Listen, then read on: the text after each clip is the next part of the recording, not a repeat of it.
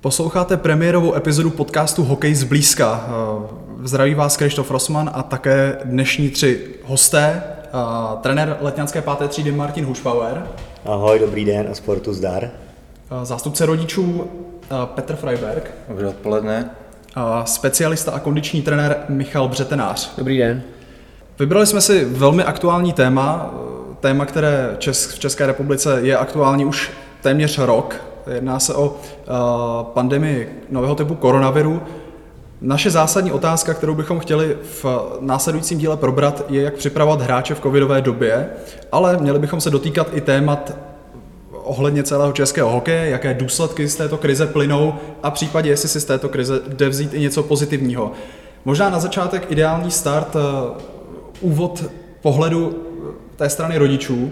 Tak Petře, kdybyste měl popsat, jak ve vaší domácnosti, jak ve vaší rodině ten poslední rok probíhal, jak třeba vašemu 10letému synovi Vojtovi hokej chyběl a jak to s ním bylo těžké vydržet, když neměl tu aktivitu, na kterou je zvyklý. Tak já myslím, že to zažívá spousta rodičů. Ten kluk je zvyklý hrát hokej od 4 let a několikrát denně trénovat nebo týdně trénovat a teď najednou to nemá, to znamená, vypadne mu spousta hodin nějaký fyzický přípravy.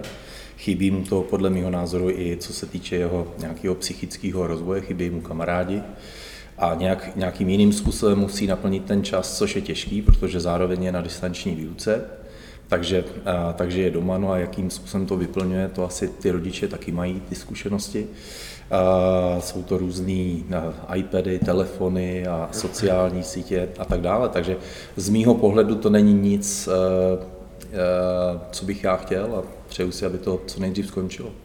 Možná jak úplně na začátku bylo těžký vysvětlit synovi, že teď to prostě nejde a není vlastně vůbec jasný, kdy se na ten let vrátí třeba. Oni se ty opatření se docela měnily, že jo? Tak Martin to zažil bezprostředně a jenom zprostředkovaně. Myslím, že v té první vlně je sundali z ledu v prostředku tréninku. A slyšel jsem, že celá ta kabina brečela, takže oni ty kluci před sebou měli 4-5 krásných turnajů v finále sezóny a najednou z hodiny na hodinu, z minuty na minutu prostě nic. Ty kluci brečeli prostě, no, bylo jim to strašně líto. Martine, minulá sezóna se nedohrála, je jasné, že ani ta aktuální dohraná nebude, soutěže byly ukončeny mládežnické. Jak je to pro ty kluky těžký, jak jsi s nimi samozřejmě v kontaktu i přes sociální sítě, respektive přes nějakou digitální výuku tréninkovou, tak jaká byla třeba nálada v týmu, když jste jim musel říct, že už ta sezóna je u konce a že už žádný zápas nebude? Tak to si pamatuju přesně, bylo to 12. března, byl to čtvrtek, měli jsme, řeknu, trénink, zrovna jsme měli dovednostní trénink, to znamená stanovištní, kluci byli rozděleni do nějakých menších týmů, kde pracovali na nějakých individuálních činnostech. A tenkrát ta situace byla taková, že všichni jsme si říkali, že to bude jako asi otázka nějakých pár dnů, pár týdnů, možná nějaký měsíc. Takže ta situace v kabině byla taková, že já jsem, a tak i jako jsem zvyklý s těma klukama pracovat, že si řekneme prostě tu realitu. Jsem jim řekl, že prostě teď je taková situace, on trošičku to mě naposlouchaný samozřejmě z domova a ze sdělovacích prostředků, přece jsou to kluci 10letí, myslím si, že už tenkrát to bylo tak, že nechodili do školy, že už byli v nějakém takovém, myslím, že módu, že už si zažili to, že ta škola byla zavřená. A teď to dolehlo i na ten hokej, tak byla to pro ně, říkám, jako velká změna. Já jsem jim řekl, že chlapci, prostě dolehlo to i na nás, budeme muset se přesunout s těma tréninkama jinam, budeme muset jinak vymyslet jinou formu, tenhle teďka nebude možný praktikovat. Ovšem všichni jsme se tak jako loučili s tím, že za chvilku se uvidíme a že to prostě pomine, což nepominulo a my jsme se s tím prostě museli pak jako zžívat. Ano, jak říkal tady Petr, bylo to o tom, že některý kluci to vlastně pobrali v tu chvíli autenticky tak, že ježišmarja, my už nebudeme moc hrát hokej, protože byli v tom módu, v té současné toho závěru té sezóny, kdy se přesně těšili na ty závěreční turnaje, tam byly vždycky nějaký takový jako vrcholy a my jsme na to jako se připravovali, trénovali a těšili jsme se na to a najednou jako vznikl nějaký konec prázdna. Teď možná otázka do diskuze a asi zásadní otázka tohodle dílu, ale je vůbec v současnosti za stavu, kdy nejde trénovat ve větších skupinách, kdy nemůže se sejít celý tým v hale, tak jde vůbec ty tréninkové dávky nahradit? Jde vůbec plnohodnotně trénovat hráče za aktuální situace? A možná se to nevztahuje jenom na lední hokej, ale na všechny sporty obecně, tak co si o tom myslíte? Hele, pro mě třeba, vím, že to bude znít jako zvláštně, ale z hlediska nějakého rozvoje kondice s ohledem na ty děti, se kterými pracuju, kdy jsou ve věku 10 až 18 let, když jim jako trenér můžeš předat vlastně to nejvíc, tak jsem asi jako jediný, komu tady ta situace úplně na rovinu hraje do karet, protože jinak ta moje práce je spíš o tom během ty klasické situace řešit nějaké nedodělky, hasit často nějaký jakoby požár. Teďka vlastně těžím z toho, že mám v podstatě jenom sám pro sebe, takže to, jak si to teďka s nima nastavím, tak to jakoby mám. Jo, nemusím se neustále někomu podřizovat, takže za mě tady ta situace je jako dobrý. No. Takže z hlediska individuálního rozvoje možná větší volnost v tom, že je čas na to dělat tu práci koncepčně.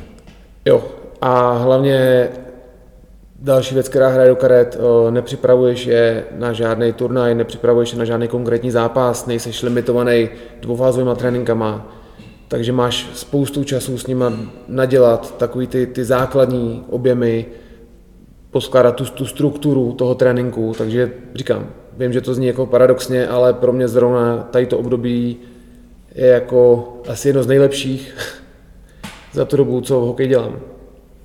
Martine, jak pro tebe? Michal na mě jakýsky pokukoval z toho, co teďka říkal, nevím, jakou očekává ode mě odpověď, ale vlastně jako já jsem jako na podobné vlně jako on. Tady padla otázka, jako jestli je možný vůbec to nahradit. Myslím, že ta otázka prostě takhle nestojí, prostě my to musíme nahradit. Ta situace taková tady je. A my se s ní nějak žíváme, nějak ji upravujeme, nějak se učíme v té situaci pracovat. Děláme to konkrétně, nebo aspoň řeknu, já se tomu věnuju s mojí třídou, všechno, co tady říkám, je teda jako všechno aplikované na klucích, prostě, kterým je jako 10 let, jo? Nemluvím tady prostě o klucích, kterým je 18, jsou v jiný jako fázi, dneska už asi i kariéry, že to takže jako hokejový, tak já mám furt tady nějaký desetiletý kluky, sportovce a pak říkám, že až hokejisty, jo. A jo, my prostě jsme dneska přinucený se věnovat prostě činnostem nejenom na tom ledě a já dlouhodobě říkám, že ta suchá třeba příprava, který jsme se museli začít věnovat více, protože nebyl třeba po tom březnu ten led, tak jsme se jí věnovali na 100%, protože to byla jediná možnost a za mě jsme měli možnost prostě dělat spousta věcí, na kterých prostě se nepracuje, nebo se přehlíží, nebo se jim nedává takovej důraz, protože dneska ta příprava toho hokejisty i malého mládežnického podle mě se hrozně přesunula jenom na ten led. Jo. Já to řeknu jako i z takového jako ranku, je spousta odborných výrazů, jak by si ty kluci měli připravit, co by měli umět, ale oni by vlastně se měli umět jako základně přirozeně pohybovat a na tom jsme třeba pracovali a jako umět udělat dřep se možná jako každý mu zdá, že to snad umí každý, jo, udělat dřep, ale udělat to vlastně správně, aby si navodil nějaký návyky, aby pak mohl pracovat s nějakou zátěží v těch pozdějších letech, což už dělají třeba tady, řeknu, specialisti typu Michala, já se za ně nepovažuji, prostě jsem na úrovni jako klubového trenéra, mám na starosti nějakou komplexní přípravu, tak tomu jsme se začali jako věnovat, jo. Pak se ukázalo, že nám to může i pomoct, když jsme se dostali úplně do toho bodu mrazu, jak já říkám, že jsme byli spolu jenom přes nějakou techniku, WhatsApp, online obrazovku, tak jsme možná měli nějaký návyk a mohli jsme na něčem začít pracovat třeba efektivnější, protože jsme nějaký ty cviky uznali z toho face to face. K tomuhle si teda ještě jakoby můžu z mý praxe, tak jsem si jako vždycky myslel, že pro kondičního trenéra ten vrchol je práce s těma hráčema, co hrajou venku, ať to je Rusko, Amerika, to je jako jedno. Ale postupem času člověk jako zjišťuje, že tam, kde vlastně je nejvíc platný, je právě u těch dětí. Takže pokud jsou i takovýhle jako trenéři, kteří se na to dívají opravdu z toho úhlu pohledu, že teďka je to období, kdy těm dětem můžu dát něco navíc, tak to je totální bomba. Protože přesně, je spoustu věcí, na kterých v té sezóně jako není čas a chodí mi děti z různých klubů, z různých koutů republiky, a takže člověk si udělá nějaký přehled o tom, jak se kde pracuje, v kterém klubu, a musím říct, že je z toho kolikrát člověku až jako smutno. Že spousta lidí nebo spousta trenérů na ty děti kouká, jakože nemají žádný jméno, tak vlastně nejsou ničím moc jako extra zajímavý, a i škatulkování v některých klubech je pro mě třeba jako zarážející. Že prostě z určitýho ročníku si vyzobou pár dětí, o kterých si myslej, že by to jako mělo smysl, tak těm tu přípravu nějak jako udělají a zbytek těch dětí nechají v podstatě rodičům na pospas a ty pak sami musí jít a sami si schání ledy a sami si schání trenéry, protože o ně prostě není postaraný. Takže pokud je víc klubů, jako tady ty Letňany, tak pak to je super, ale jsem realista, takže moc tomu nevěřím, za mě teda. Jak častý to je jev? Jak často to vidíte? To nejde jako paušalizovat. Ono hodně věcí, nebo s hodně věcma přijde člověk do kontaktu napřímo, skrz ty děti, se kterými dělá, spoustu věcí máte z doslechu, takže říkám, spíš jde o nějaký povědomí, který člověk jakoby má o té práci s tou mládeží. Říkám, rozhodně neříkám, že to je jako všude špatně, ale spíš mě jako zaráží, že takovýhle informace se k vám vůbec jako dostanou. Že někde zrovna s těma dětma tady v tom věku, který je vlastně pro mě nejdůležitější, když se budeme bavit o nějakém věku 8 až 13 a 13 až 18, a v podstatě ty děti jako nikoho moc jako nezajímají, tak to je jako velmi špatný. Je to asi i o tom, že to dítě tady v tom věku, to je zase znovu otázka k diskuzi, ale si vyrábí ten potřebný základ, který pak využívají v pozdější části kariéry, a když ho nemají, tak časem můžou narazit na velký problémy. To není ani časem, to je jako otázka pár let, protože pokud není hotový základ v tomhletom pro ně důležitém věku, kdy se rozvíjí jak nějaké motorické dovednosti, tak jim tvoříte ten fyziologický základ, tak jak říká doktor Dostal, prostě pokud moc brzo začnete přidávat turbo, tak to dítě se neodvaříte. Já jenom, jestli můžu jenom krátce ještě doplnit, jako, já to řeknu na příkladu, jo.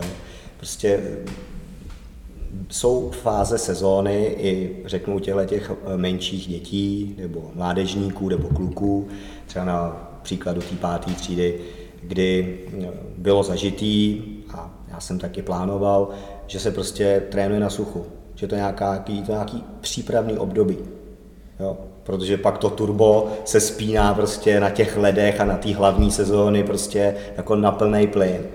A z toho se začalo ubírat, z mýho pohledu, je to jako pouze můj názor. A tahleta situace, a v ní já třeba spatřuju nějakou příležitost, a jako tam byl ten pozitivní efekt, my jsme mohli tuhletu fázi být prostě pouze jenom na tom suchu. Byli jsme na to jakoby odkázaný. No ale logicky jsme měli větší prostor se tam rozvíjet. Petře, vy určitě vidíte doma třeba, jak se změnil objem tréninku nebo objem odcvičených cvičení vašeho syna, tak jak ta distanční tréninková výuka nebo jak distanční tréninky probíhaly a jak těžký je hráče motivovat doma? Protože asi třeba na ledě má nějakou přirozenou motivaci vzhledem ke spoluhráčům, vzhledem k trenérovi, ale doma přece jenom, kdy není úplně vždycky vidět, že trénuje, nebo jak moc trénuje, tak je to složitější. Jo. Tak ta motivace je jeden aspekt. Já pak ještě řeknu, který druhý aspekt mě napadl, když jsem vás poslouchal. Tak ta motivace, my máme výborného trenéra, tady musím jako opravdu pochválit. To, co udělal v loni v létě a v té první, jako v tom prvním lockdownu, to bylo obdivuhodné, a ten kluk, když to odcvičil, tak byl úplně hotový. Jo. A další hodinu popadal dech, takže to bylo fantasticky. Ale ta motivace je samozřejmě nižší. Já mám problém ho přinutit, aby dělal něco navíc mimo ty oficiální časy tréninků. To se mu prostě nechce. A v dnešní době, kdy ty děti mají spoustu lákadel, a není to jako to bylo dřív, kdy neměli televizi, neměli počítače, takže byli furt venku a hráli si s těma ostatníma dětma, tak je to problém. Jo. I proto jakoby ten sport v této době, když je to zavřený, tak chybí. Jo. Ale já jsem chtěl ještě reagovat na tu jednu věc z pohledu toho rodiče, protože se tady posloucháme, že je důležitý něco mezi 8, 12 a potom. A já myslím, že obecně jakoby chybí i ze strany jakoby klubů nebo vůbec té hokejové veřejnosti chybí nějaký informace, nějaká metodika v tom. Jo. A když se bavím s jednotlivými rodičema, tak to jsou prostě názory, teď si hrát, pak do toho šlápnout, teď už něco dělat a pak zvyšovat. A každý si hledáme tu cestu tak nějak jakoby přes různý názory různých lidí sami. A mi hodně pomohlo, možná by pomohla jednoduchá beseda, diskuze prostě a říct si, co dělat prostě v 10 letech, v 11 letech, na co se zaměřit, v jakém období. A myslím si, že už by to uvítali i ty samotní hráči. I ty kluci, když by to slyšeli od někoho jiného než ode mě, protože si myslí, že je tlačím do něčeho buzeru, ale když to slyší od někoho, jako je trenér, kondiční trenér, tak pro ně by to mělo hroznou váhu a namotivovalo by to. To chápu správně, tak rodiče v tom teď můžou mít trošku maglajs. I vzhledem třeba k tomu, co se děje, tak úplně neví, co je pro dítě ta nejlepší cesta, jestli mu třeba dát spoustu jako fyzických aktivit, nebo třeba jestli ho nutit do nějakého driblinku s hokejkou, do vylepšení střelby a tak dál. Tak teď se zeptám obou trenérů, jak vy jste se pokoušeli ty hráče informovat o tom, co je důležité dělat a jak jste jim vlastně vysvětlovali ta cvičení, která jste jim zasílali? Tak já začnu. Tak jo, já jsem si na to udělal nějakou šablonu.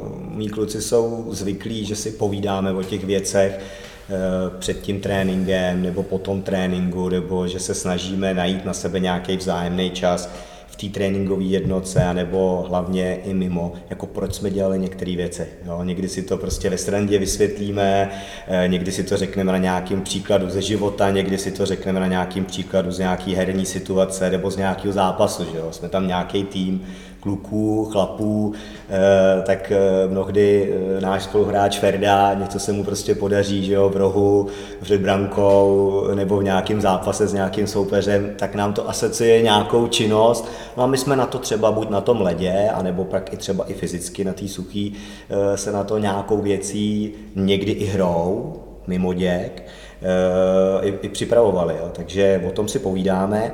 V rámci té online přípravy nebo té distanční přípravy, tak začal jsem nějakým formátem, ale velmi rychle jsem to se snažil dostat do toho, že aby to nebylo plochý v tom smyslu, že se pošle jenom nějaký instruktážní video.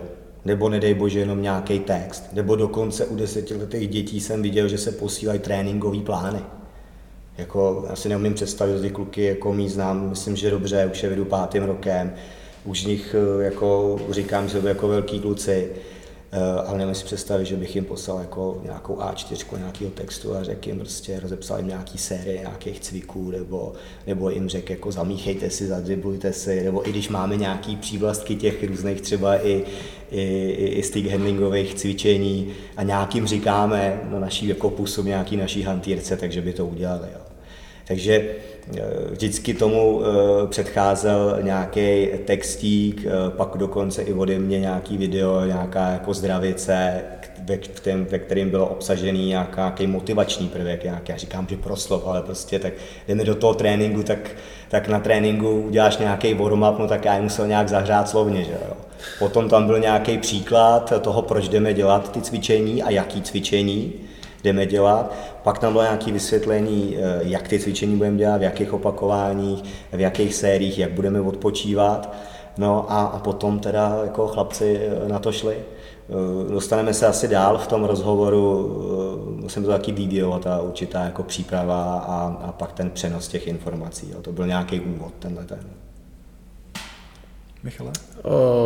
Rozhodně souhlasím v podstatě se vším, co jsi řekl, protože mně se hrozně líbí ta myšlenka toho komunikovat s nima. Prostě nenakazovat jim to z pozice trenéra, ale teďka je přesně ta doba, jak jste mluvil o té motivaci, vysvětlit jim, proč je teďka prostě důležitý dělat tohleto, co jim to může dát do budoucna, co jim to dá, nebo co budou cítit za změny, až pak půjdou jako na led. To vidím jako velmi zásadní v tomhletom období ta komunikace.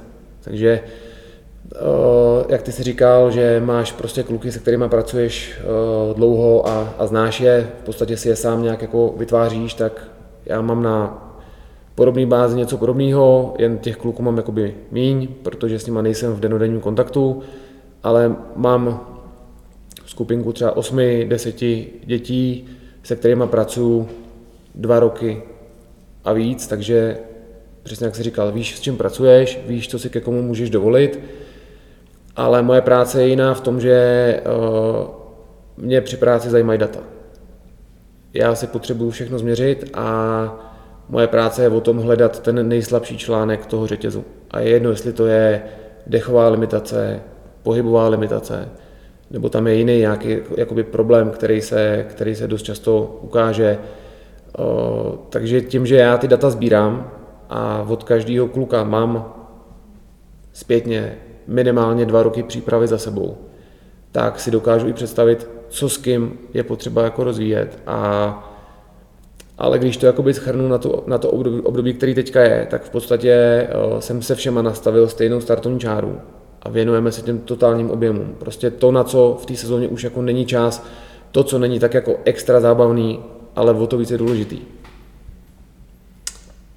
Co pro hráče, budeme se teda bavit třeba konkrétně o žácích, tak co pro žáky tahle ta skoro už roční pauza od hokeje a vůbec od nějakého výsledného výkonu od zápasu znamená?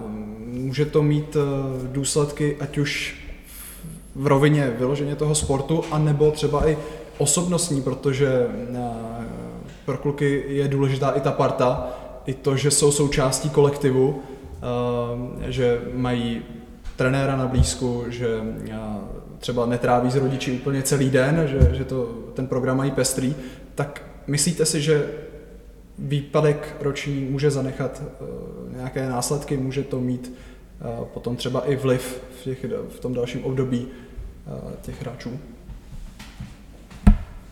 Petře. Tak já zkusím. Myslím si, že osobnostně ne. Jednak to není takový výpadek, že by je neviděli, neslyšeli opravdu rok, nedělali nic, takže něco dělají, takže já si myslím, že osobnostně jsou namotivovaní, jakmile se řekne, jdeme na to zpátky, tak prostě budou mít hroznou chuť ty kluky vidět a hrát hokej. Co se týče dovednostní stránky, fyzické stránky, tak já si myslím, že tam nějaký výpadek bude, prostě logicky. A já jenom doufám, že já mluvím teda za toho svého 10letého, že to není nic fatálního a že se to bude prostě v průběhu těch dalších let nějakým způsobem dohnat.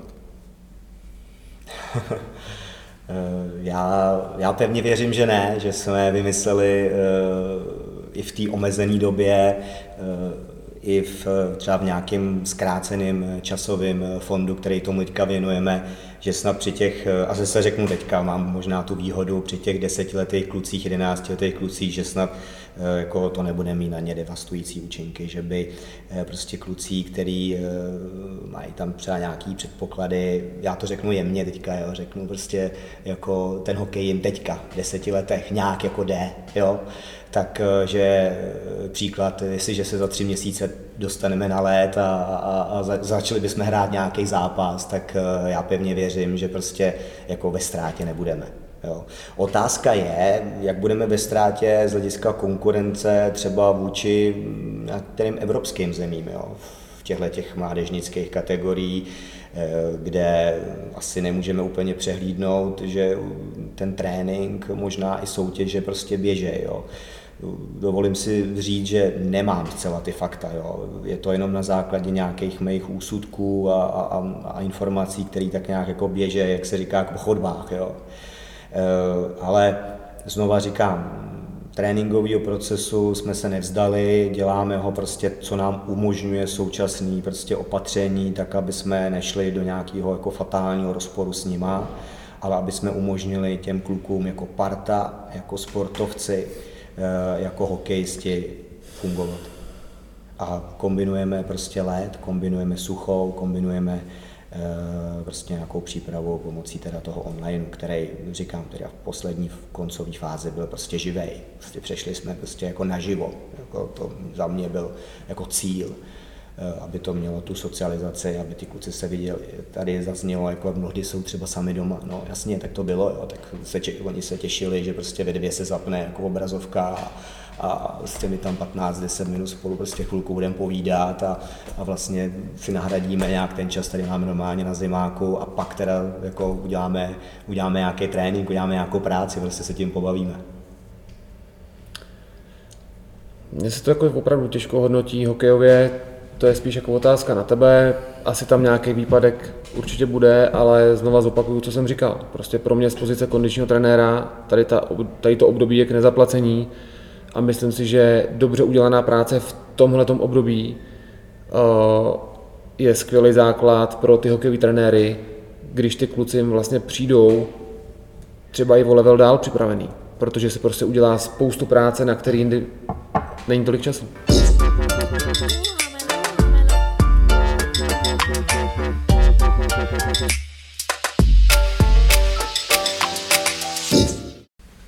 Krize se samozřejmě nedotkla jenom tréninku a náplní cvičení obecně, ale i ekonomických vlivů. Samozřejmě stadiony jsou zavřené, hobíci nemůžou chodit hrát na led, z toho samozřejmě kluby nemají peníze, které by jinak využili.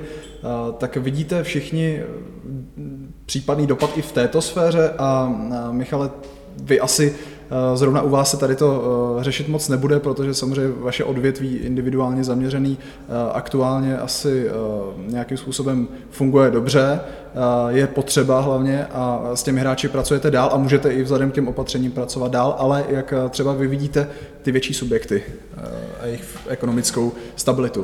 No já když to vezmu jako na svoji práci, tak jako na rovinu, když lidi začnou řešit peníze, tak první, co odskřípnou, tak jsou koníčky. A pro ně i dovednostní trénink navíc je v podstatě jako koníček.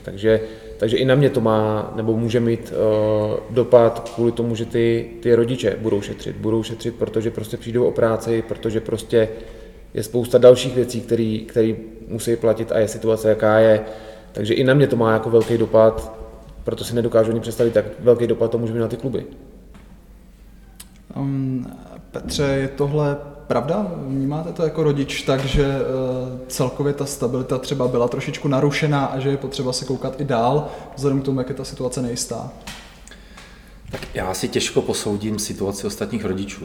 A my máme to štěstí, že zatím nejsme v oboru, nebo já nepracuji v oboru, který by tou krizí byl zasažený tak, abych já musel omezovat aktivity dětí, koníčky dětí, takže máme štěstí. Na druhou stranu vidím to v té své pracovní části, že těch jakoby subjektů ekonomických, který mají problémy a který jsou ve složité situaci, je hodně, je to smutný, ale bude to asi individuální. Každý z těch rodičů dělá v nějakém oboru, který je buď postižený mírně nebo více tou krizí, nebo některé obory, které naopak jsou jakoby v takové pozici, že benefitují z té krize, i takový jsou, si myslím.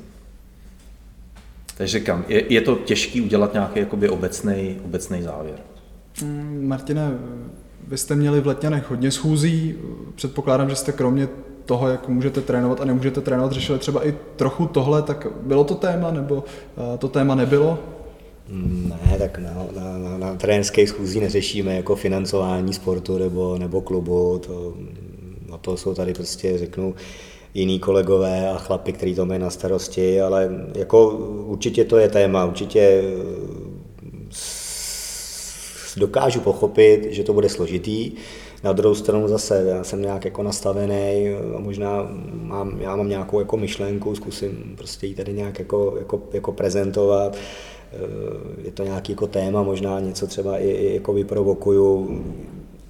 Petr řekl, zatím měl to štěstí, nemusel omezovat ty věci, ty investice do toho syna. Z toho prostředí, co vidím třeba od toho března, neříkejme, že teprve přijde, že to teprve dolehne, prostě je to tady už, tak vidím, že ty rodiče do těch kluků jako investujou, snaží se prostě nacházet neustále za peníze možnosti, aby ty kluci trénovali.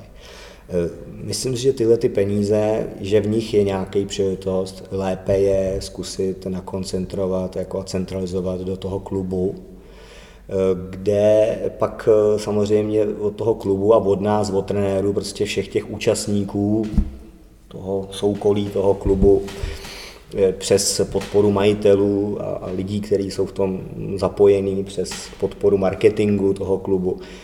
Musíme asi otevřít nějakou novou komunikaci s těma rodičema, aby jsme tyhle ty peníze se pokusili jako získat je do toho klubu, aby jsme mohli částečně odfinancovat ty ztráty, které tady prostě rozhodně jsou. Myslím si, že i různý jako nový partnerství se můžou narodit, že nevím, do jaký míry jako sponsoring hokeje toho mládežnického funguje, ale já se pevně věřím, že třeba z řad i těch rodičů nebo i lidí, kteří ten sport mají rádi, a můžou třeba v nějakým, tady řeknu, spádové oblasti taky zkusit do toho prostě zapojit, aby nám třeba pomohli do toho sportu jako buď zalepit nějakou díru, nebo nakoncentrovat nějaké peníze, aby se zase mohlo investovat. A za mě investovat do lidí, protože prostě ty lidi pak můžou vychovávat ty kluky a ty sportovce, aby ten sport prostě šel dál. Jako všechno to neodfinancuje, že jo, prostě řeknu nějaký majitel toho klubu, nebo to neodfinancuje svaz, nebo to neodfinancuje magistrát třeba v Praze, nebo někteří menší kluby mají prostě třeba to štěstí, že tam je nějaká funkční fabrika, mají někoho jako v podobě nějakého mecenáše, který do toho klubu přináší nějaký rozdílový peníze, jo. Já mám pocit, že prostě těch peněz kolem toho sportu, nebo i obecně teďka v té společnosti je poměrně dost, ukazuje se to v takových potřebách, jako je bydlení třeba příklad, jako tam se neustále investuje, si myslím, tak je třeba jako to nasměrovat, no. Ale musíme porušit nějaké standardy, které byly tady prostě zažitý a třeba, jak řekl tady Petr, zase o tu berličku, nebo o to se opřu, jemu chybí nějaká strategie, jako jestli jí má trenér, jestli jí má klub, jestli jí... nebo metodika, nebo informace. Třeba si nakloníš nějakou část těch rodičů, který můžou být pak skrytými nějakými sponzory nebo dárci nějakých dalších zdrojů, když jim vytvoříš nějaký program, anebo jim třeba vytvoříš nějakou informační prostě banku nějakých seminářů, prostě tak, aby věděl, že s tím jeho klukem se bude nakládat dobře, nebo co by mohl dělat navíc, když se chce třeba ještě navíc dál rozvíjet i mimo ten klub. To nejsou tyhle, podle mě, jako za mě to jako chybí. No. Je na to třeba malej tlak ze strany rodičů? Jako je možný, že se třeba rodiče o tom baví spolu, ale není to ventilovaný jako dál? Nebo kde to vázne? Kde je ta chyba? Proč třeba to ještě nenastalo? Tak všichni máme prostě za to odpovědnost, jo? Tak my trenéři taky prostě občas jako zkouzáváme k nějakým jako věcem. Já jsem to jako zaslech u kolegů a prostě vytvořme si nějakou bariéru mezi těma trenérama a rodičema, jo. Aby jsme měli klid na práci, no. Já toho teda jako nejsem zastáncem, já doufám, že se snažím jako otevřeně ty věci komunikovat a myslím, že se to musíme jako naučit jako všichni prostě jako lépe a obratněji. Prostě jsou to partneři. Já bych dokonce doplnil, že my jsme zákazníci toho klubu. My jsme zákazníci. Já kvituju tady na té diskuzi, že třeba na rozdíl od Roberta Záruby, kde diskutovali minule, mě tam ta strana rodičů chyběla.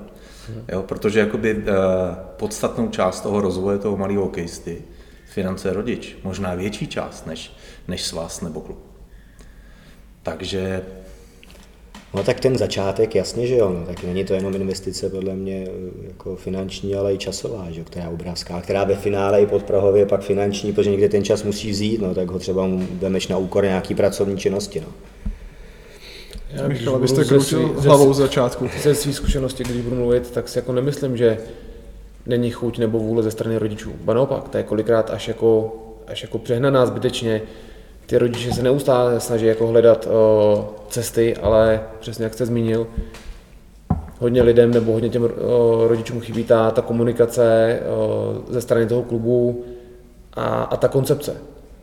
Tak proto to je i ten důvod, proč oni jdou a hledají prostě jinde, protože jako vysvětlete mi jednu věc, máme nesmysl akademií, nesmysl, ale když teda ty kluby mají statusy těch akademií, proč ty hráči nebo proč ty rodiče těch dětí jdou a hledají teda jinde. Tak to jako jenom nálepka ty akademie, protože se tam točí jako nějaký peníze, tak je potřeba to jako nějak jako schovat za to, nebo protože z mýho pohledu, pokud má být někde akademie, tak bych jako očekával, že se tam bude pracovat jinak, než v klubech, kde ta akademie avizovaná jako není. Ale když vám i z těch akademií ty rodiče chodějí s tím, že prostě chybí jim tohle a nevenou se tomuhle a blablabla a vidějí od jiných rodičů, že tam se tady to jako dělá, tak proč tady jako ne? Jo, tohleto si prostě myslím, že je velký problém, že s těma rodičema nikdo moc asi jako nemluví. No, tak. Já to myslím, že trošku jsme přesáhli takový obecný téma, ale já nad tím přemýšlím taky a já si myslím, že je to tím, že ten český hokej a český systém je kvantitativně nastavený. Že mu chybí jakoby kvalita, individualita, věnovat se jakoby těm menším, ale talentovaným a dávat jim to, co oni v tom potřebují. A to je, já nechci jako dělat nějaký trýho, ale myslím si, že jakoby je to jakoby potřeba nějakým způsobem celkově vydiskutovat a nějakým způsobem ten parametr kvality do toho dát. Ty rodiče dávají strašně moc peněz vedle svého klubu. Tak proč si oni neřekne klub a nedá tu službu, kterou ty rodiče hledají někde vedle, proč jim nedá ten klub? Klub? Pro rodiče by to bylo mnohem pohodlnější. Já zaplatím měsíčně 4 000 navíc, tak ale chci za to tu individuální službu, kterou hledám někde mimo. Já jsem se jako poslední půl roku, je možná za to může tady ta doba, jako právě setkáváme, jako já nejsem úplně překvapený, ale vlastně se sbírá ten střípek ke střípku, to, co říká tady Petr, že vlastně by byli ochotní do toho zainvestovat jakoby víc. Jako prostřednictvím toho klubu, tak asi je to výzva, je to hozená rukavice, sami se nad tím, aby jsme vytvořili třeba jako další okruhy přes to centralizování těch peněz, že ta výchova toho jedince bude obecná, ale pak vlastně i v některých úrovních individuální. Vlastně, když se může, bych řekl, navodit spolupráce s profíkem typu Michala, který, když by spojil prostě v nějakém ohledu jako činnost s nějakým klubem, kde by se mu ta mentalita a ten směr, ta vize prostě líbila, tak vlastně jako to může pomoct všem. Jo. Rodiče spokojený, kluci lepší, klub prostě prezentovaný, nebude akademii, ale bude mít třeba úplně jako jiný nový produkt. Jo.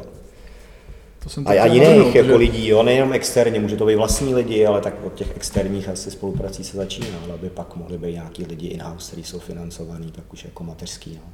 Vlastně to z toho tak vyznívá, že tohle by možná bylo řešení. Případně. No teď je to rozdrobené na takových spousta. Asi by to řešení bylo, ale mě tam prostě chybí, jak jsme se bavili na začátku, ta komunikace mezi tím klubem, nebo mezi těma trenérama toho klubu a nějakým, ať to je kondiční trenér nebo nějaký dovednostní prostě trenér. Mně spíš jako přijde, že to je neustálej boj o to, kdo tomu klukovi dá víc a takový jako dva kohouti na jednom smetišti. Prostě tady k tomu nechoď, protože tohleto a zůstaň radši tady a tamhle ten je takovej a mě třeba osobně chybí, nebo za celou dobu, co jako v tom hokeji nějak jako funguju, tak se mi jako nestalo. Když teda nepočítám Ameriku, že by mě někdo z klubu skontaktoval, co vlastně s nima dělám, nebo jak to dělám. Nikdy. A ať se jednalo o jakýkoliv kluby, nikdy. Tak si jako říkám, že když vám může napsat kondičák Stampy a Pittsburghu, protože ho zajímá, jak ta příprava probíhá. Proč by to nešlo v Čechách? No, ale já si právě myslím, že já teda těch informací nemám moc, ale co jsem slyšel, tak v Americe, v Kanadě ty rodiče těch kluků platí úplně jiný částky. Jo. Ten hokej je, jestli u nás je hokej nadprůměrně náročný na finance, tak v Americe, v Kanadě je ještě úplně někde jinde. Jo, ale potom ty rodiče, protože to jsou zákazníci, tak vyžadují tu kvalitu. Takže oni, když už dají ty peníze, tak se nespokojí jenom s nějakým povšechným obecným přístupem ke všem. Pak už tu službu jakoby vyžadují. A pak jsme u toho, máme v těch akademiích opravdu ty nejlepší trenéry, anebo tam máme ty správný trenéry. Jestli chápete, jak to myslím. Jo, no. Dobrá otázka, no. Takhle to vidíme, já znám spousta velmi šikovných trenérů, i kondičních, kteří se do žádného klubu v životě prostě nedostanou. Protože mají prostě svoji hlavu, mají nějakou svoji vizi a ta se prostě neslučuje s vizí kohokoliv jiného v tom klubu. Takže prostě to místo nedostanou. A je to škoda, protože my máme šikovný trenéry. Jenomže prostě nikdy se nedostanou na tu pozici, kde můžou něco ovlivnit. Protože tady budu mluvit jako za svoji profesi, ale ten kondiční trenér tady zatím nemá vybudovanou takovou pozici, aby byl braný jako partner toho trenéra. Teďka jsem četl krásný rozhovor s jedním asistentem trenéra SNHL a ten to tam přesně popisuje. A tam je krásně vidět ten rozdíl v tom prostředí a v tom nastavení, protože on tam mluví o tom, že každý ráno se sejde celý ten štáb, ať to jsou fyzio, ať to jsou doktoři, ať to je kondiční trenér. Trenéři se zeptají, v jakém stavu ty hráči jsou. Jsou unavený podle nějakých dat, který tam sbírají, jsou nějak jako bolaví, pak společně vyhodnotějí stav toho týmu, pak společně zvolej ten typ té přípravy, rozdělej si ty hráče, kdo půjde na let, kdo půjde na fyzio, kdo půjde jenom na kondici a takhle se tam pracuje. To mi tady prostě chybí. Takže jsme zpátky zase u té komunikace. Prostě mně chybí ta práce v tom týmu, protože jakýkoliv trenér, kterýho si ty rodiče platí navíc, není konkurence pro ten klub. A naopak, dobře udělaná práce bokem může strašně pomoct tomu klubu. Ale takhle se na to tady nepohlíží. Aspoň mě to tak teda přijde. No, to nevím, za sebe řeknu, prostě nemůžu být odborník na všechny ty činnosti, prostě ty výchovy toho, byť i desetiletýho kluka jako hokejisty. No. Prostě jako vlastně, když to řeknu, nemůžu udělat špičkovou prostě suchou přípravu. Nemůžu udělat špičkovou prostě gymnastickou přípravu. Jo, vlastně já bych si pak měl jako říct, co vlastně jsem schopen teda připravit jako špičkově. A stav ideál je jako opřít se prostě o další členy týmu, aby to bylo prostě komplexní, no. Jako kompenzace. No. Tak samozřejmě jako člověk se snaží vzdělávat, přicházet, okoukávat, nechat si poradit, tak si myslím, že na té osobnostní jako rovině se člověk může furt zlepšovat. Jo. Ale kdybychom měli říct, jako, že to bude, že se někdo bude chtít zaplatit 100% produkt, tak by to vlastně měl dělat nějaký tým prostě lidí, kteří se na to daný jako, řeknu, specializujou, umějí na sebe navázat a pak z toho může vzejít teda, jako bych řekl, rozdílový produkt. No. Na druhou stranu bavíme se o tom, že český hokej, nebo veřejnost o tom teď mluví, koneckonců je to vlastně docela aktuální téma, že český hokej obecně nemá až tolik dětí, že třeba jeden z těch problémů je právě nízký počet nastupujících dětí v těch úplně nejnižších kategoriích. I vzhledem třeba ke krizi nemůže se stát, že těch dětí bude teď po tom, co se děje, ještě míň.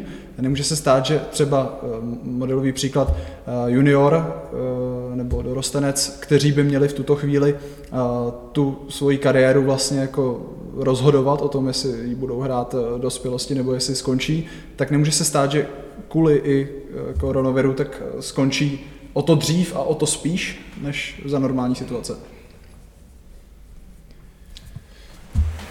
Martine. Tak dobře, tak já doufám, že ne, že se to jako nestane. Teď jsem viděl tu diskuzi, kterou asi všichni sledujou v televizi o tom našem hokeji. Spor o český hokej. Tak, tam teda byly předložený, nebo padnul tam nějaký fakt já ho znám tady, ten produkt a ten program Poděrá hokej vlastně z prostředí našeho klubu. Za těch 5 let, co to vidím, tak mám pocit, že to funguje. Tam jsem jako musel souhlasit. Tady v Letňarech prostě neustále každý ten ročník za těch 5 let prostě zpátky je hodně počtovej z mýho pohledu. Jo? Takže já si myslím, že sem prouděj prostě ty děti. My si pak musíme postarat tady o to všichni dohromady, aby u toho zůstali. Tam může být problém. A určitě je. Jo? Na všech úrovních prostě. Trenér nekomunikuje, nesejde se prostě parta, sejdou se méně šikovný a do toho jeden prostě, který je nadprůměrně šikovnej, tak má pocit, že s těma méně šikovnejma toho málo vyhraje, jo. Tak se zase někam jinam přesouvá.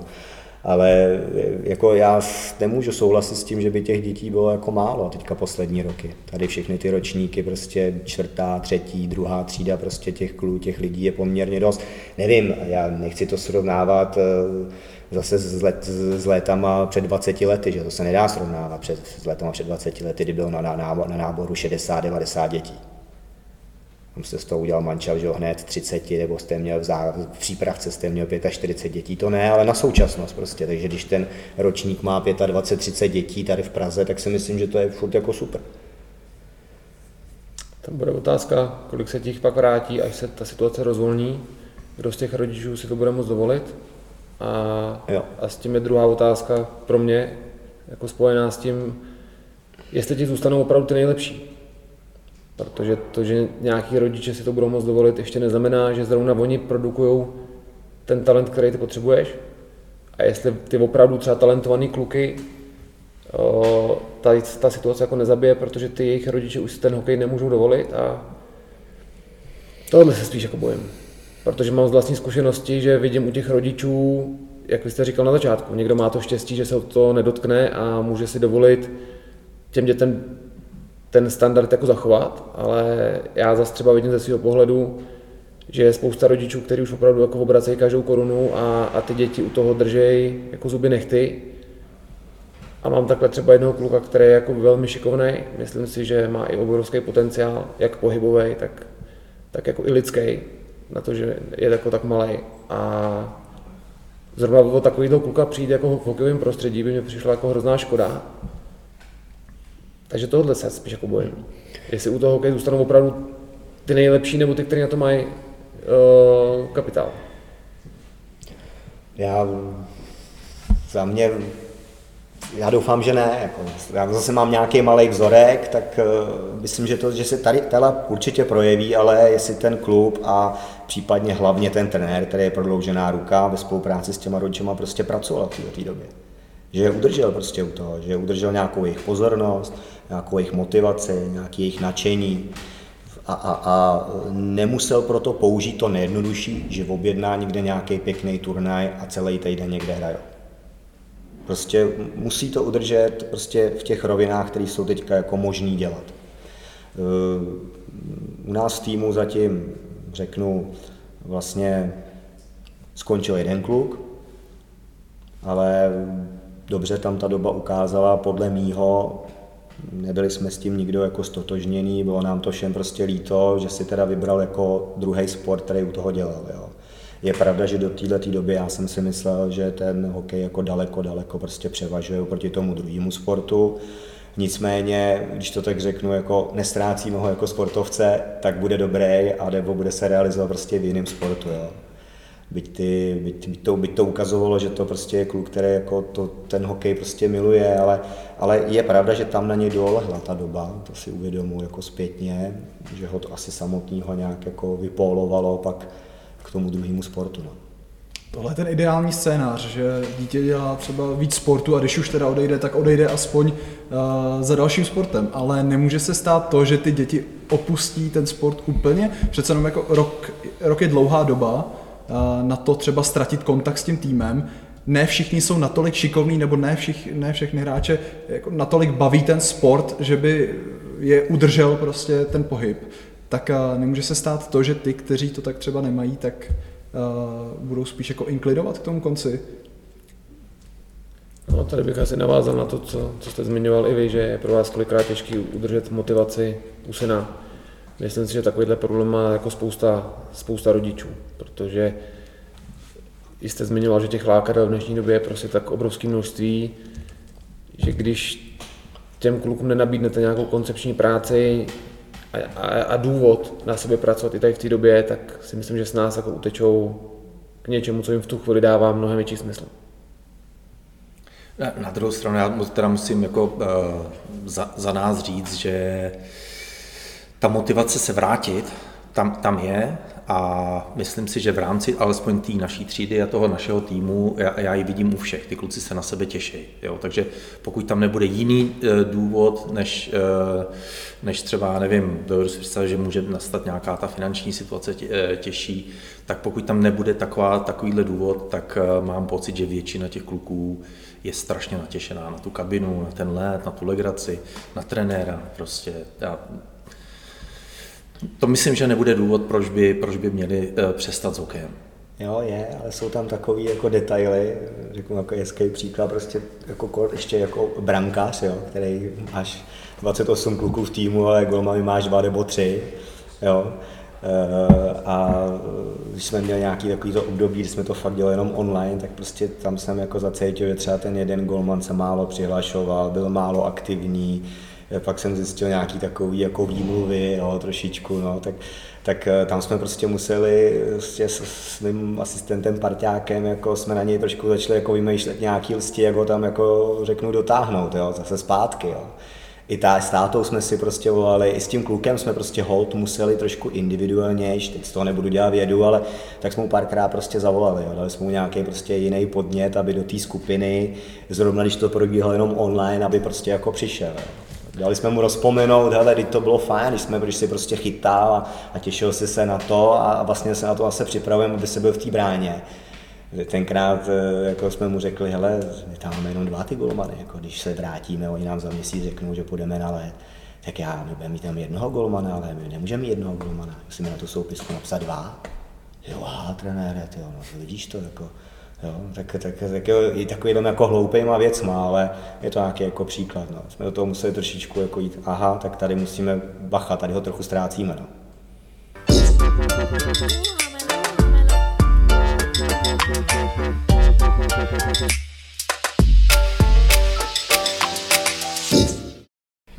Proběhlo třeba teda zamyšlení o tom, že věci, které se aplikují teď kvůli opatřením, by se mohly aplikovat i v budoucnu?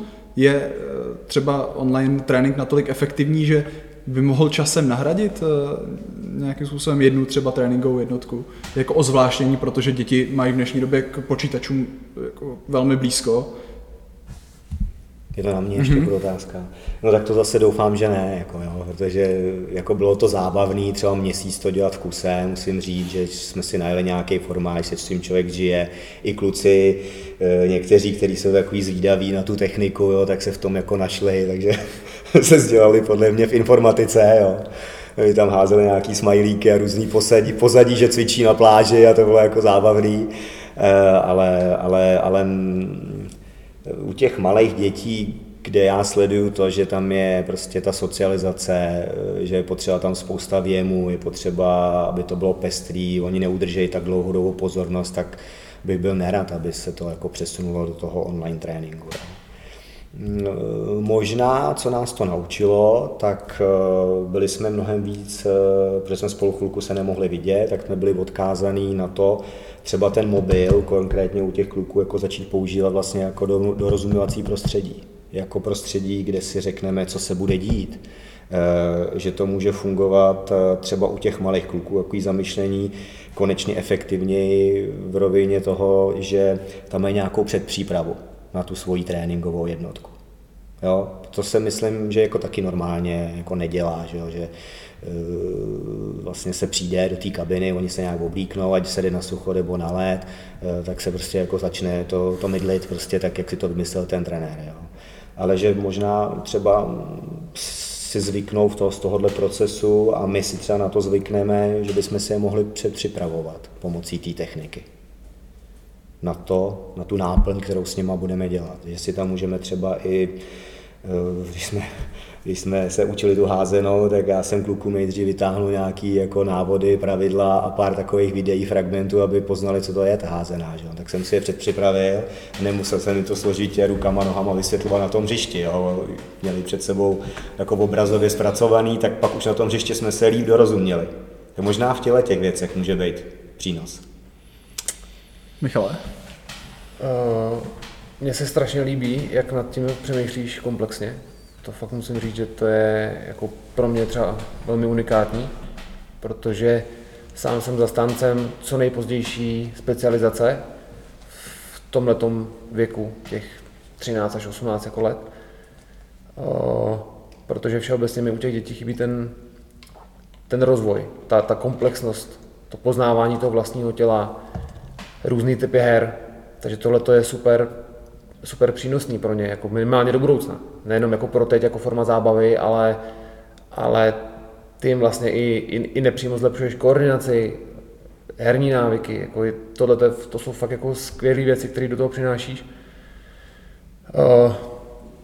A ta druhá věc, o které jsem mluvil, tam taky naprosto souhlasím. Jsou věci, které ty online dokážeš trénovat a myslím si, že tady ta doba ukázala, že lze částečně tu přípravu nahradit. To, co si nedokážu představit, že by to mělo nahradit, tak jsou ty pohybové věci. Já si nedokážu představit, tak bys třeba přes telefon učil někoho dřepovat. Prostě jsou prvky v tom tréninku, kdy potřebuješ přítomnost toho trenéra. Takže jako při určitých věcech to fungovat možná může, ale při některých věcech si to nedokážu ani trošku představit z mýho pohledu. Petře, bylo třeba něco zajímavého na tom online trénování pro syna Vojtu? Viděla tam třeba něco pozitivního?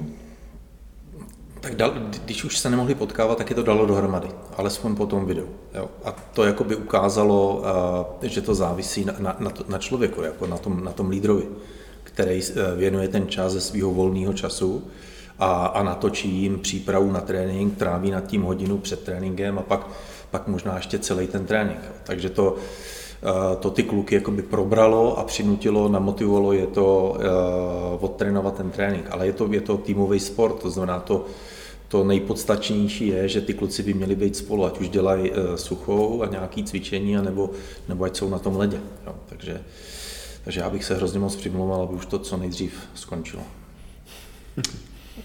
Na zakončení tématu poslední otázka.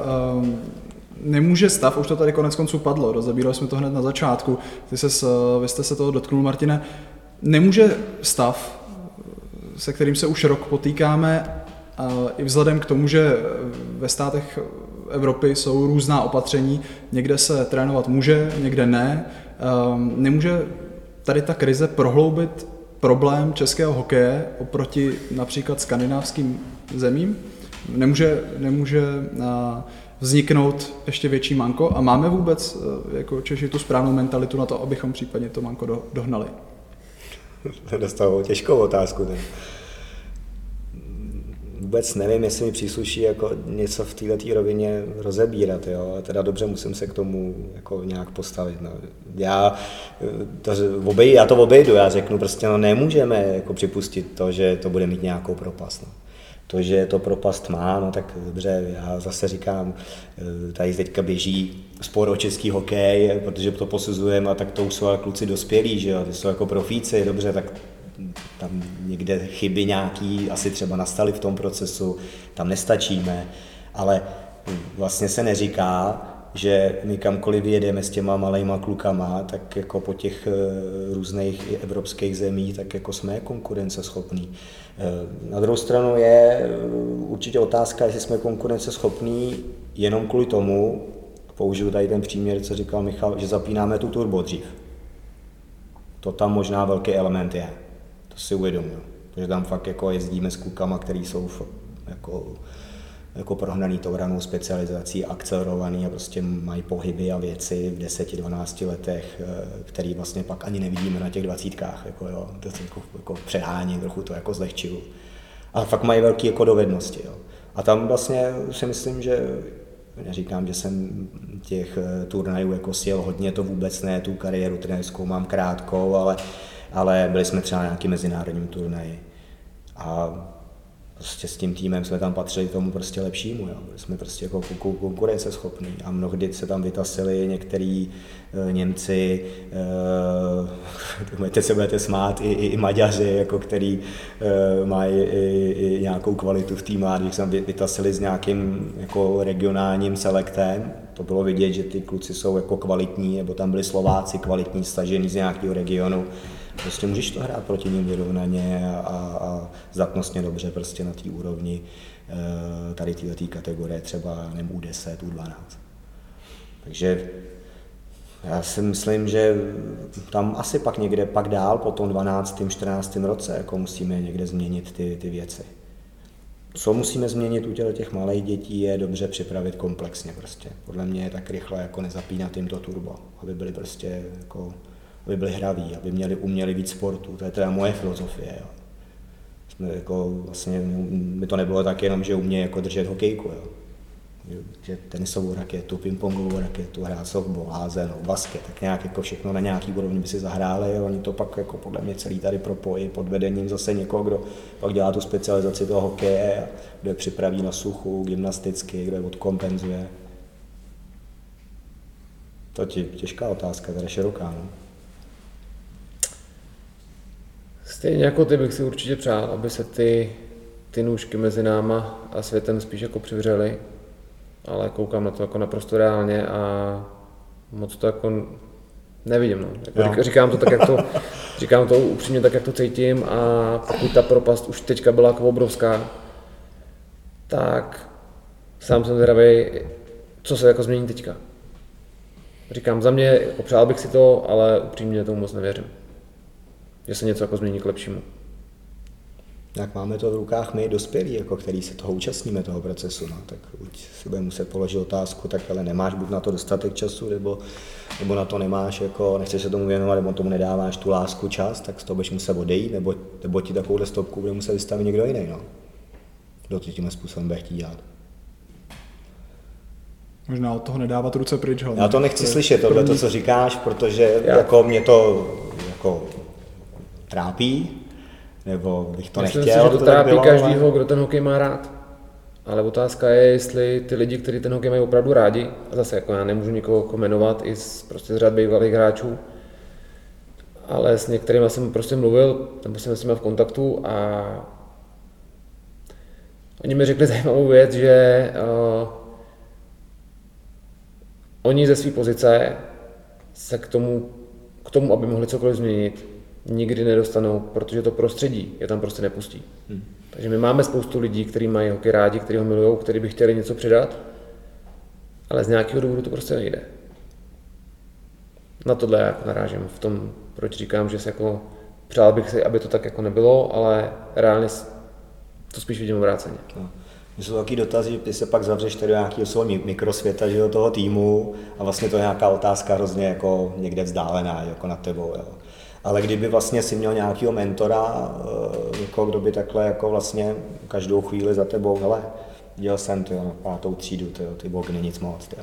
Tak možná tam jako dochází nějakým jako prvním podnětům toho, že to někdo drží v nějaké linii, protože je nad tím poodstoupený a vlastně vidí třeba nějakou konkurenci v Čechách a pak třeba ještě má to štěstí, nebo tu chuť, nebo ten čas, nebo je někým takhle řízený, že by viděl to podhoubí prostě v těch jiných okolních evropských zemích. No. Stačilo by podle mě evropských zemí. Každopádně důležitá je diskuze, takže i ta otázka je k zamyšlení, možná nejenom tady pro nás, co sedíme u toho stolu, ale vlastně pro všechny posluchače, aby si třeba ten dotaz položili a možná i zodpověděli. Teď na Petra, máte třeba jako rodič trošičku obavu, že by se tady to mohlo stát, že by se to manko mohlo zvětšit mezi těma státama, mezi těma zeměma? Já jsem poslouchal kolegy a já mám zkušenost ze 2 klubů. A já si opravdu myslím, že náš systém je kvantitativně nastavený, motivující kluby k tomu, aby měli co nejvíc dětí. a zapomínáme na kvalitu. A já si nemyslím, že jsme konkurenceschopní proto, protože jsme zapnuli turbo, protože vím, že tady jsme turbo, myslím si, ještě nezapli a turbo si představuji trošku jinak. A myslím si, že to vedeš, Martine, jakoby tím směrem k tomu nezapnutí, k tím správným směrem. A se někdo poměl. Ale myslím si, že ten náš český hokej a ten systém, když vyprodukoval nějaký kvalitní hráče, tak to bylo za velkého přispění individuálního tréninku, tlačeného mimo kluby. Rodičema, tím, že odejdou ve 14 do Finska, do Švédska, a tam je nějaký důvod. Tam je nějaký důvod a podle mého názoru moje, jak si na to odpovídám, je to, že chybí ten akcent té kvality. To znamená dát individuální přístup tomu člověku v rámci klubu, aby měl možnost se rozvíjet. Protože chtě nechtě v rámci těch 30 kluků, v rámci toho ročníku a v rámci toho ročníku v celé té zemi budou rozdíly. A jestli hokej chce vykovávat kvalitní hráče, tak prostě tak jako v jakýmkoliv jiným biznise musí dojít k tomu, že bude rozvíjet individuálně. Přesně jak jsme si tady říkali, někoho trápí, já nevím, bruslení, někoho trápí dýchání, ale prostě podívat se na ty kluky individuálně a dát jim to, co potřebují. Aby si to nemuseli hledat rodiče, platit si do bruslování tamhle v Telči a tamhle někde jinde, aby to zkusil vyprodukovat ten systém. Jo, a podle mě ve správný moment prostě, no. U každého to bude toho kluka jako jindy a podle mě to zase by mohl jako dělat někdo, jako ne ten trenér v tom daném ročníku, ale prostě nějaký, třeba řeknu, jako hlavní trenér, šéf trenér prostě, který pak toho kluka jako někam prostě vyakceleruje nebo mu začne dávat nějaký prostě věci navíc v tom individuálním tréninku. Podle mě je to jako otázka taky toho načasování, no. Spousta těch trenérů, některých, že, který doteď mají jako jméno, tak vlastně toho kluka měli v nějakém ročníku a pak ho v nějaký moment jako zmačkli. A druhá věc je, že teda teď si myslím, že je to o tom taky, že jako bude někdo přirozeně vybere ty kluky. Jo, ne, že začneš prostě akcelovat kluka jenom proto, protože prostě na to máš jako koncentraci financí.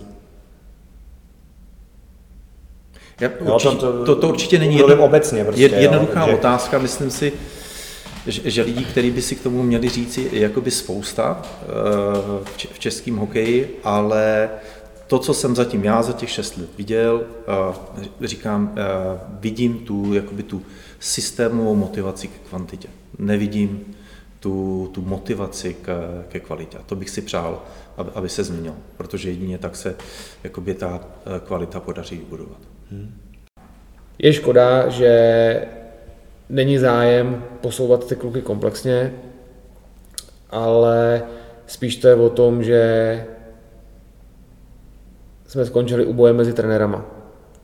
Takže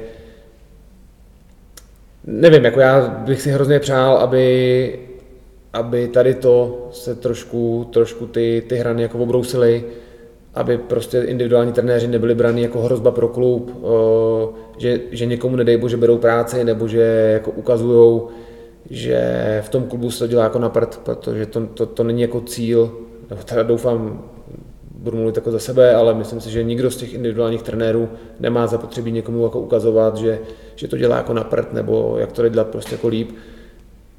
Myslím si, že ten komplexní přístup je jedna z věcí, která by strašně prospěla tomu rozvoji jak těch hráčů, tak i ke zvýšení konkurence těch hráčů pak v porovnání s tím evropským nebo světovým hokejem.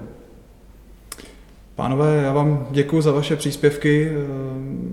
Řada z nich byla věcná a řady z nich se dotkneme i v dalších dílech našeho podcastu Hokej zblízka. Díky vám za účast ještě jednou a mějte se krásně. Děkuji. Díky.